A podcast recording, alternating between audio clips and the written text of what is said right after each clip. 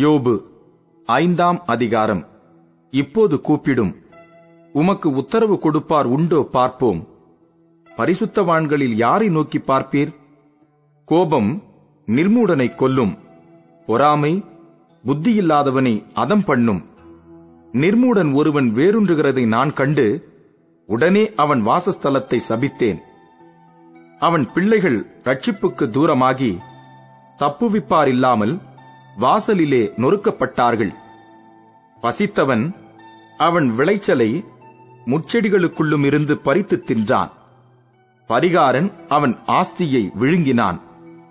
தீங்கு புழுதியிலிருந்து உண்டாகிறதுமில்லை வருத்த மண்ணிலிருந்து முளைக்கிறதும் இல்லை அக்கினி பொறிகள் மேலே பறக்கிறது போல மனுஷன் வருத்தம் அனுபவிக்க பிறந்திருக்கிறான். ஆனாலும் நான் தேவனை நாடி என் நியாயத்தை தேவனிடத்தில் ஒப்புவிப்பேன். ஆராய்ந்து முடியாத பெரிய காரியங்களையும் எண்ணி முடியாத அதிசயங்களையும் அவர் செய்கிறார்.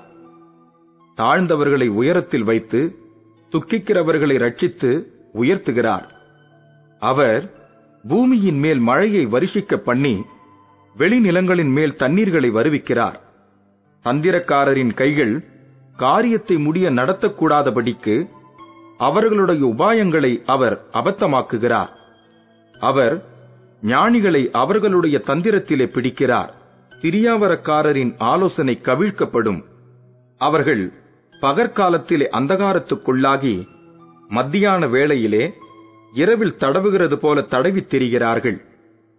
ஆனாலும் எளியவனை அவர்கள் வாயில் இருக்கிற பட்டயத்துக்கும் பெலவானின் கைக்கும் விலக்கி ரட்சிக்கிறார் அதனால் தரித்திரனுக்கு நம்பிக்கை உண்டு.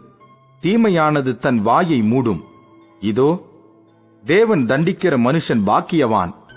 ஆகையால் சர்வ வல்லவருடைய சிச்சையை அற்பமாக எண்ணாதிரும். அவர் காயப்படுத்தி காயங்கட்டுகிறார். அவர் அடிக்கிறார் அவருடைய கை ஆற்றுகிறது. ஆறு இக்கட்டுகளுக்கு உம்மை நீங்களாக்குவார் ஏழாவதிலும் பொல்லாப்பு உம்மை தொடாது. பஞ்சகாலத்திலே அவர் உம்மை மரணத்துக்கும் யுத்தத்திலே பட்டயத்தின் வெட்டுக்கும் விலக்கி மீட்பார். நாவின் சவுக்குக்கும் மறைக்கப்படுவீர். பாழாக்குதல் வரும்போதும் பயப்படாமல் இருப்பீர். பாழாக்குதலையும் பஞ்சத்தையும் பார்த்து நகைப்பீர். காட்டு மிருகங்களுக்கும் பயப்படாமல் இருப்பீர். வெளியின் கல்லுகளோடும் உமக்கு உடன்படிக்கை இருக்கும். வெளியின் மிருகங்களும் உம்மோடே சமாதானமாயிருக்கும் உம்முடைய கூடாரம் சமாதானத்தோடிருக்க காண்பீர். உம்முடைய வாசஸ்தலத்தை விசாரிக்கும்போது குறைவை காண மாட்டீர் உம்முடைய சந்தானம் பெருகி உம்முடைய சந்ததியார் பூமியின் பூண்டுகளைப் போல இருப்பார்கள் என்பதை அறிந்து கொள்வீர். தானியம் ஏற்ற காலத்திலே அம்பாரத்தில் சேருகிறது போல முதிர் வயதிலே கல்லறையில் சேருவீர். இதோ நாங்கள் ஆராய்ந்து அறிந்தது இதுதான். காரியம் இப்படி இருக்கிறது.